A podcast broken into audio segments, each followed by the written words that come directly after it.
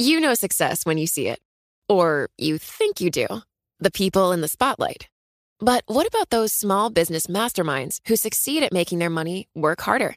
They do that by having a business bank account with QuickBooks Money, which now earns 5% annual percentage yield. Making your money work as hard as you do? That's how you business differently. Learn more about QuickBooks Money at quickbooks.com slash 5APY. Banking services provided by Green Dot Bank, member FDIC. Only funds and envelopes earn APY. APY can change at any time. It can be hard to see the challenges that people we work with every day are going through. I'm Holly Robinson Peete. Join us on The Visibility Gap, a new podcast presented by Cigna Healthcare. Download it wherever you get your podcasts. The countdown has begun. From May 14th to 16th, a thousand global leaders will gather in Doha for the Qatar Economic Forum powered by Bloomberg. Join heads of state, influential ministers, and leading CEOs to make new connections, gain unique insights, and uncover valuable opportunities in one of the world's most rapidly rising regions. Request your invite for this exclusive event at QatarEconomicForum.com. This is Bloomberg Law with June Grasso from Bloomberg Radio. New Justice Amy Coney Barrett will immediately be embroiled in some of the nation's biggest legal battles. The court has already been deciding pre election skirmishes over the rules for casting and counting ballots. Joining me is constitutional law professor Neil Kinkopf of the Georgia State University College of Law. Neil, most of these emergency petitions on election law issues are being decided by Chief Justice Roberts' vote. When Barrett is in the equation, will she then be the deciding vote? She'll be the deciding vote in any case where Roberts makes the vote four to four. So, in a case like the Wisconsin case from yesterday that was five to three, her vote wouldn't affect the outcome. Speaking of the Wisconsin case, are you reading into Justice Kavanaugh's comments that he's trying to provide a roadmap that could help Trump win the election if there's a contested race? Well, I guess I would put it this way. Two years ago, we saw Brett Kavanaugh screaming at the Senate Judiciary Committee. Now, in his opinion, we see him screaming Donald Trump's talking points into his concurrence. Really, the only difference between Brett Kavanaugh's opinion and Donald Trump's Twitter feed is that Kavanaugh doesn't use all caps. Three of the justices worked on the Republican side on Bush v. Gore. When you're a litigator or a lawyer, you don't necessarily believe in what you're arguing for your client.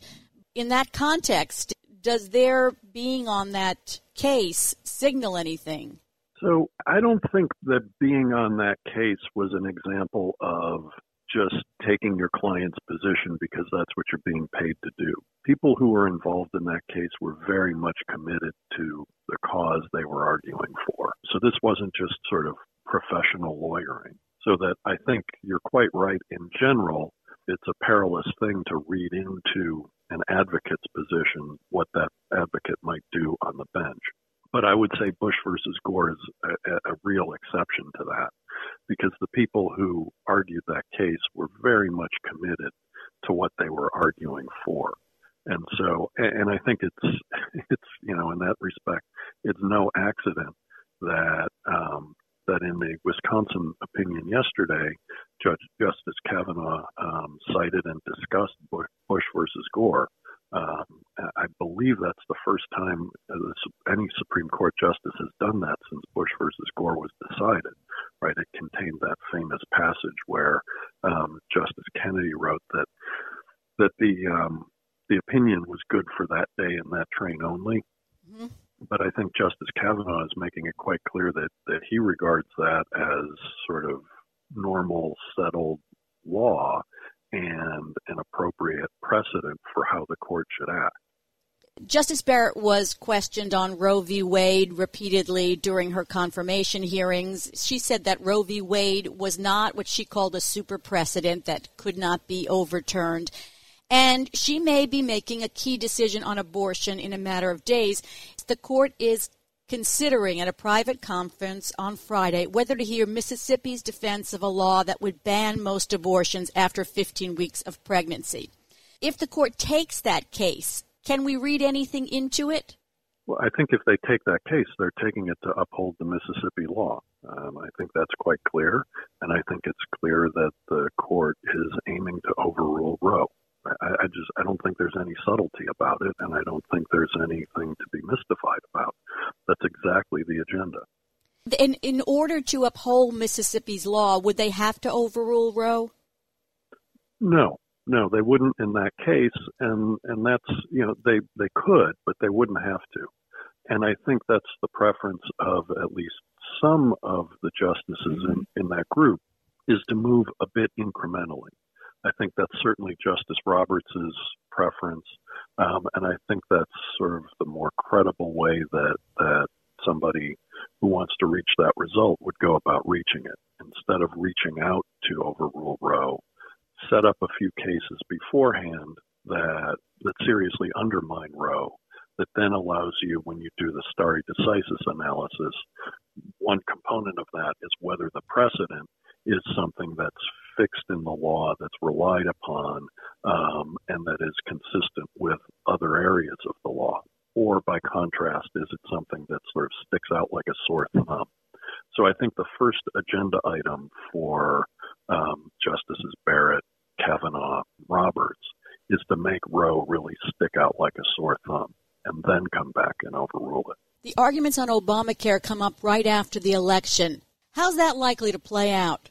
There are a couple of aspects to that case. One is whether or not, again, the individual mandate, as revised recently, to have no penalty associated with it, whether that's constitutional. Because the court ruled by a five to four vote that it was, her vote replacing the vote of Justice Ginsburg can flip that five to four in the other direction. Then the second question is if that provision is unconstitutional, is it severable from the rest of the statute? And that's the kind of question on which I would have expected Chief Justice Roberts to have sided with the liberals to say it is severable, or even to have sided with the liberals and have said in the first instance it's still not unconstitutional. So I think Justice Barrett's vote is going to be decisive on both of those questions. And the severability argument, frankly, is really weak. And so it may be that Justice Barrett and any number of other conservative justices will agree that the individual mandate is severable. The Supreme Court has expedited a Trump administration appeal on the president's bid to exclude undocumented immigrants from the census count, and they're going to hear that on November 30th. Is there any indication how that case might go? Again, this is reading tea leaves. Um, I think there's a lot of reason to be concerned given the way that at least four justices, right, the four conservative justices, have pretty consistently upheld the, frankly, partisan Republican positions with respect to voting. Um, and fundamentally, that's what this census case is about the apportionment of seats in the House of Representatives. It also has a lot to do with apportionment of federal funding. So it's a case that goes goes beyond just that, but it has real political implications. And so adding Justice Barrett to that group means that the court may well be poised to vindicate the Trump administration's frankly preposterous position. Right? For 230 years, it has been uniformly understood by Republicans, Democrats, pro immigration, anti immigration, everybody, that inhabitants means inhabitants. It doesn't mean citizens. And so that this is even a question right, is is really extraordinary. And yes, having Justice Barrett on the court for that, I think, was a big part of the impetus to push to fill Justice Ginsburg's vacancy with someone that the right wing felt they could rely upon. Also, coming up is a clash between gay rights and religious rights. And the Supreme Court in recent years has been expanding religious rights, some even by seven to two votes.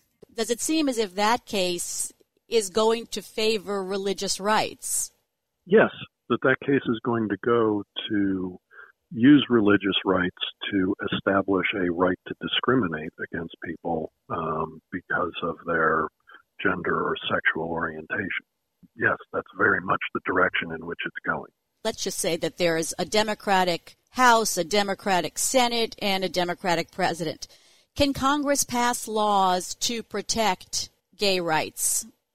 If the Supreme Court holds that the free exercise of religion includes the right to discriminate against people because of their sexual orientation, right?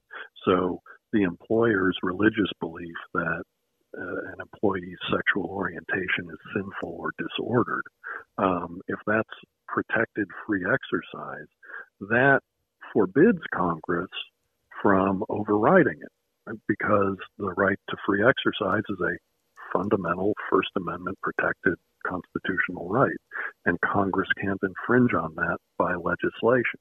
It is contrary to how we've always understood free exercise in the past to say that it includes a right to discriminate, but this court certainly appears poised to say exactly that. Those are the cases that have been talked about a lot.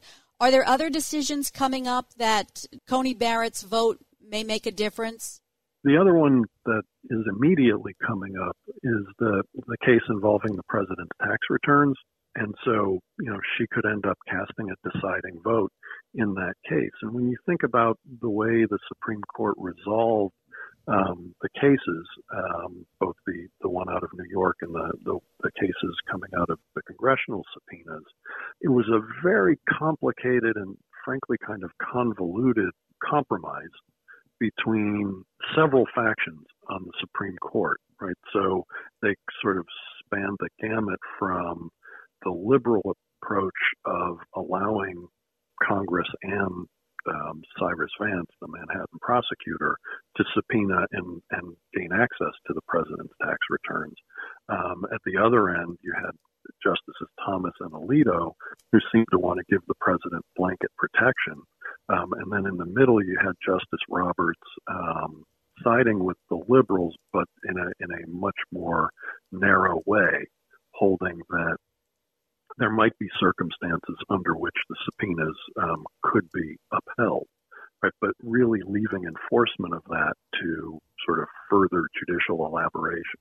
Well, now it's time for that further judicial elaboration. And when you replace Ginsburg with Barrett, that could have a real important consequence for whether or not uh, those tax returns have to be have to be turned over. Now that Coney Barrett is on the court, there's more of a push by Democrats to pack the court. Mm-hmm. And uh, Joe Biden has said he's not a fan of that, but he's going to appoint a bipartisan presidential commission. What's your opinion about packing the court and whether it will, as some people say, ruin the Supreme Court? So I think Donald Trump and Mitch McConnell have packed not just the Supreme Court, but the federal courts generally, right? The district court um, and the courts of appeals.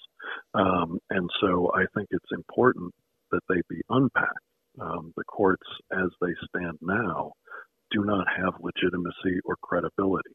And it may be that adding seats doesn't do anything to improve their credibility, but it certainly improves their legitimacy in terms of their balance, in terms of undoing the manipulation that's been going on over the last years, many years, even before Donald Trump came into office. Um, Mitch McConnell was manipulating to make sure vacancies didn't get filled so they could be filled during the Trump administration, most famously with Merrick Garland, but not only.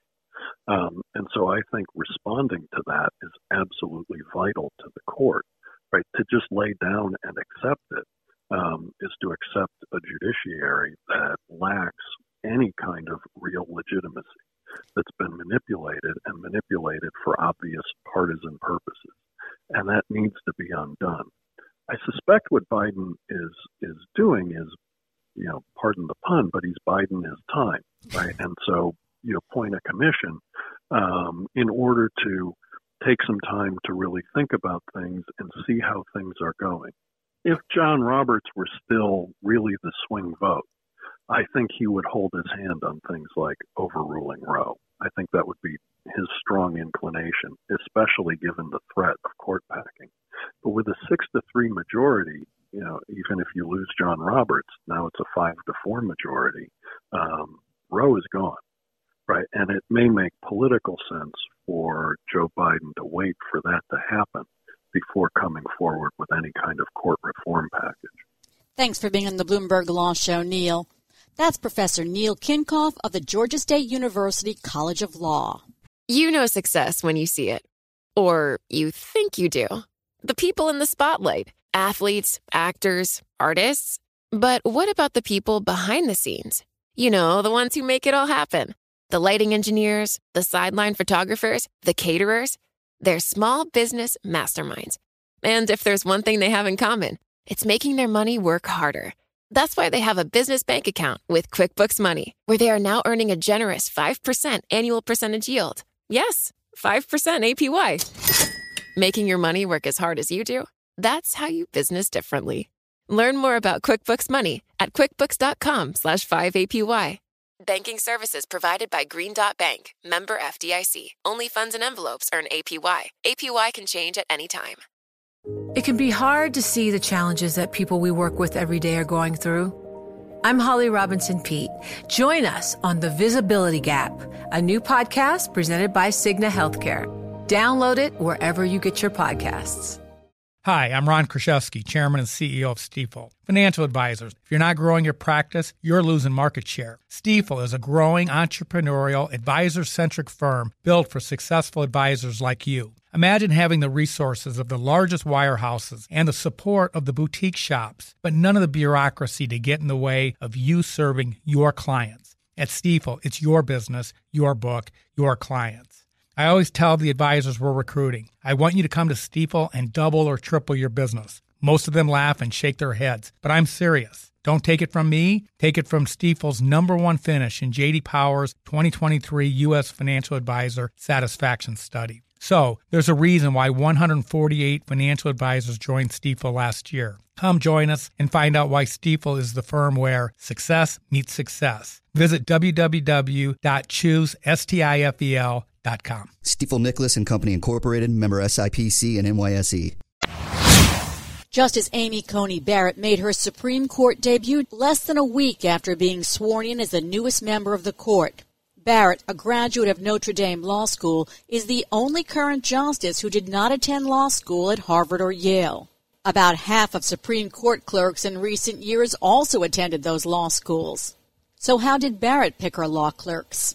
Joining me is Kimberly Strawbridge Robinson, Bloomberg Law Supreme Court reporter.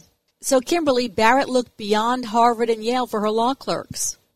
Well, that's what we've been seeing um, with her on the Seventh Circuit, and that is how she's picked her clerks uh, for her first clerk class on the U.S. Supreme Court.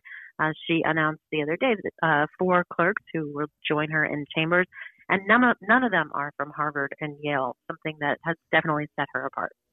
Now, Barrett hired two men and two women. Two were from the University of Chicago Law School, one from George Washington Law School, and one from Northwestern Law School. So none from her own alma mater. Does each justice have four clerks? Each active justice has four clerks, and then uh, the retired justices can have one, and those numbers can sometimes switch around depending on you know the membership of the court itself. Uh, but typically, it's just four clerks for the nine justices sitting on the bench. And have some of the clerks that she chose work for other justices? So she she did choose um, three clerks who had previously clerked for other justices, and then she brought one of her clerks from the Seventh Circuit along with her um, to the Supreme Court, and that's typical. That's typically what we see from justices who are just starting out on the bench. Now, I thought that Supreme Court clerkships lasted a year.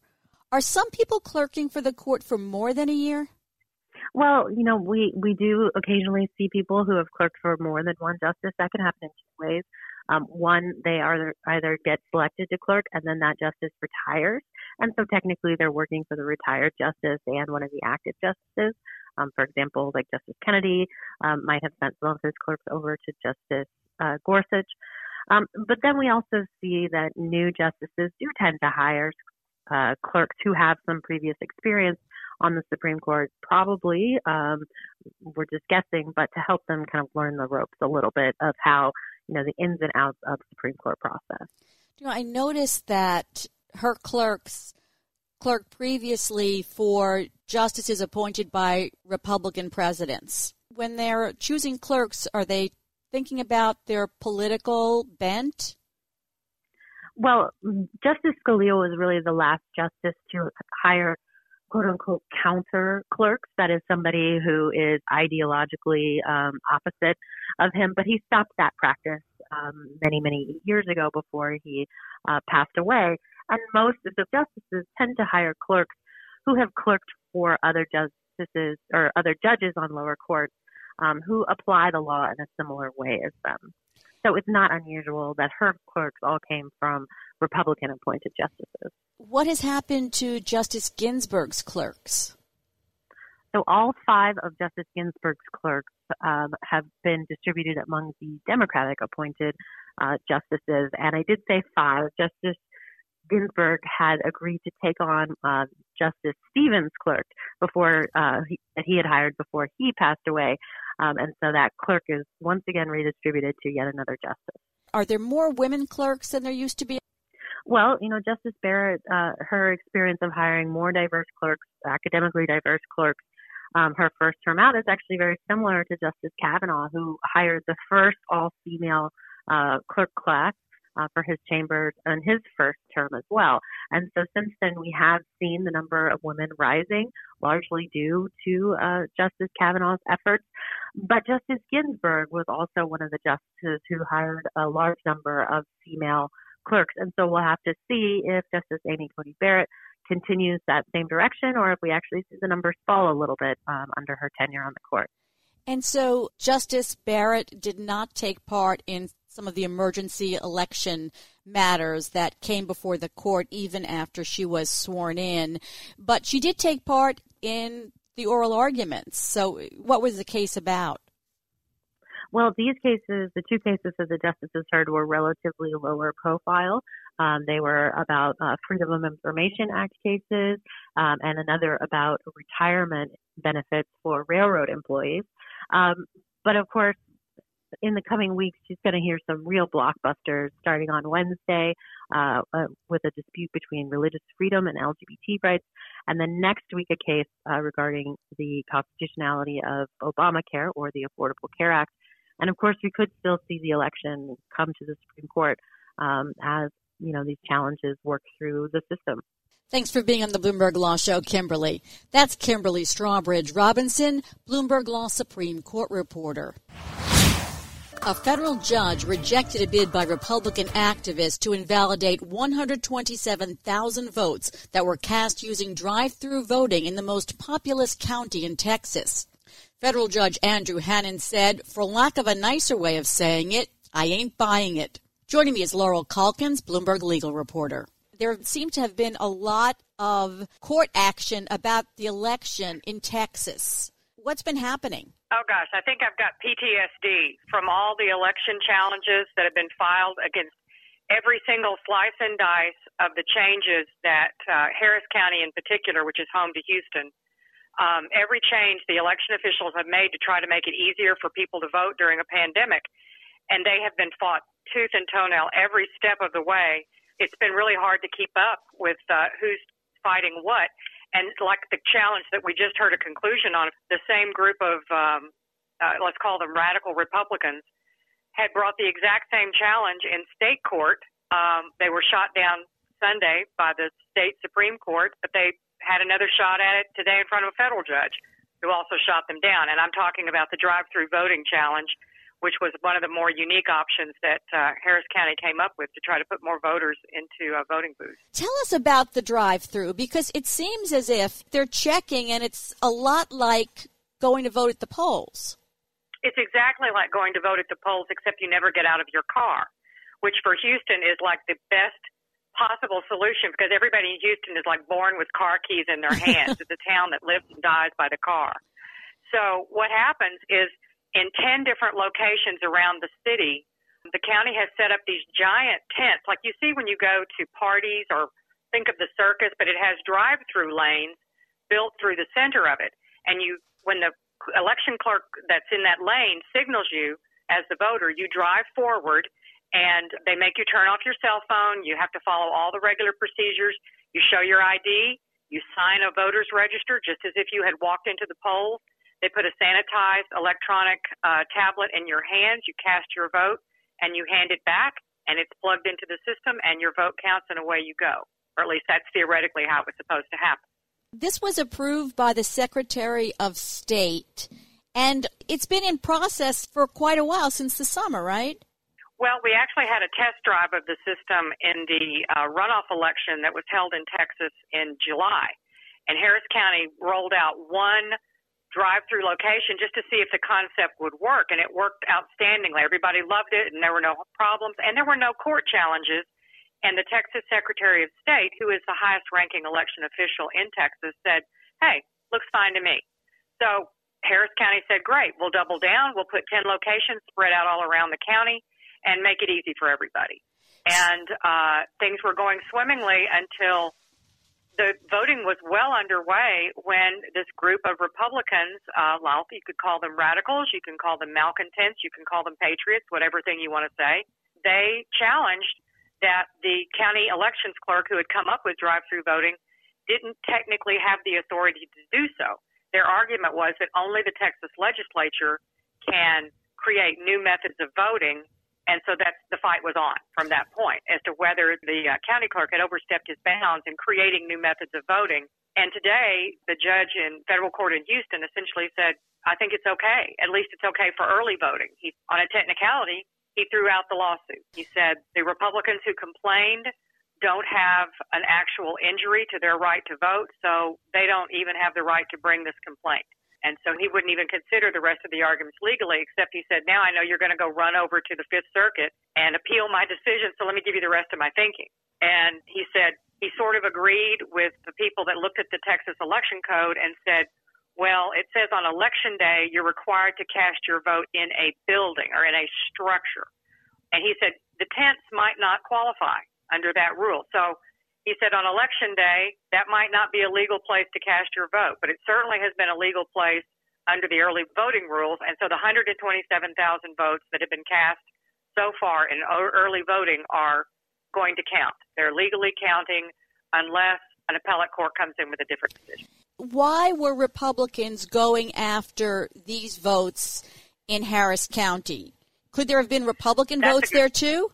Yes, in fact, they probably would have thrown out some Republican votes because there were quite a few elderly individuals who were voting at these drive-through locations as a way to number one uh, easily get around without mobility issues, but number two also avoid going into a crowded polling location and exposing themselves to potentially correct, catching the coronavirus. So there were, uh, and re- older voters tend to vote uh, Republican in Texas. So there would have been Republican votes that that were caught up in this. But the um, the main thing is Harris County is sort of ground zero for the Democrats' effort to flip the state of Texas from its traditional uh, Republican stronghold to uh, a Democratic stronghold. Um, the state has been trending Democratic in the last uh, several presidential elections and midterm congressional elections, and all of its largest cities are now routinely voting Democratic, with Harris County, which is again the home of Houston, leading the pack with the largest number of votes. So if 127,000 early voters uh, in drive-through, which was about 10% of nearly a million and a half votes that cast in Harris County alone in early voting, if they could get those votes thrown out, um, then this group of Republicans just felt they were that much closer to not losing to Democrats in Harris County. And the stakes are incredibly high because Texas is a winner take all state for electoral college votes. It has 38 states and if Trump doesn't win those 38 states, it becomes very difficult for the math to come together for him to win the presidency. Um, beyond the presidency, it's also um, this has the this election has the ability to change the makeup of the Texas congressional delegation, which right now is uh, strongly Republican, but it could lose some of that and become more and more uh, tilted towards the Democrats. And even more importantly, um, the Democrats could gain control of the Texas state uh, legislature, which will determine the next set of redistricting maps. We will draw redistricting maps for the new legislative districts all over the country based on the 2020 census, and whoever controls the House in Texas will draw those maps. So it's a lot at stake, and that's why they were fighting so hard. The Texas Supreme Court also rejected this challenge. What was their reasoning? Well, it's funny, they gave no reason. Interestingly enough, the Texas Supreme Court is 100% Republican. And this challenge, this exact challenge, was presented to them three different times by essentially an overlapping group of people, but at one point also included uh, the Texas Democratic Party. And they presented this challenge, and each time the Texas Supreme Court just rejected it without any explanation in one of the challenges, one of the justices wrote a dissenting opinion where he said he would have listened to the Republican objectors and, and he would have given some credence to what they had to say. But he was the only one, and he was an outlier. So we don't actually have the benefit of the, of the whole Supreme Court's ruling because uh, they never gave us their thinking on it. That's Laurel Calkins, Bloomberg legal reporter. That's it for this edition of the Bloomberg Law Show. Remember, you can always get the latest legal news on our Bloomberg Law podcast. You can find them on iTunes, SoundCloud, or at bloomberg.com slash podcast slash law. I'm June Grosso. Thanks so much for listening. And remember to tune into the Bloomberg Law Show every weeknight at 10 p.m. Eastern, right here on Bloomberg Radio.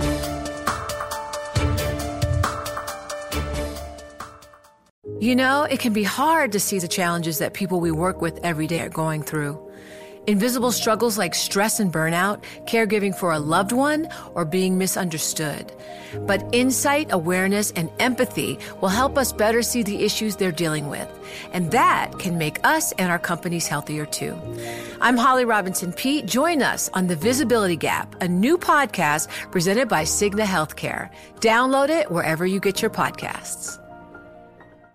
The countdown has begun. From May 14th to 16th, a thousand global leaders will gather in Doha for the Qatar Economic Forum powered by Bloomberg. Join heads of state, influential ministers, and leading CEOs to make new connections, gain unique insights, and uncover valuable opportunities in one of the world's most rapidly rising regions. Request your invite for this exclusive event at QatarEconomicForum.com.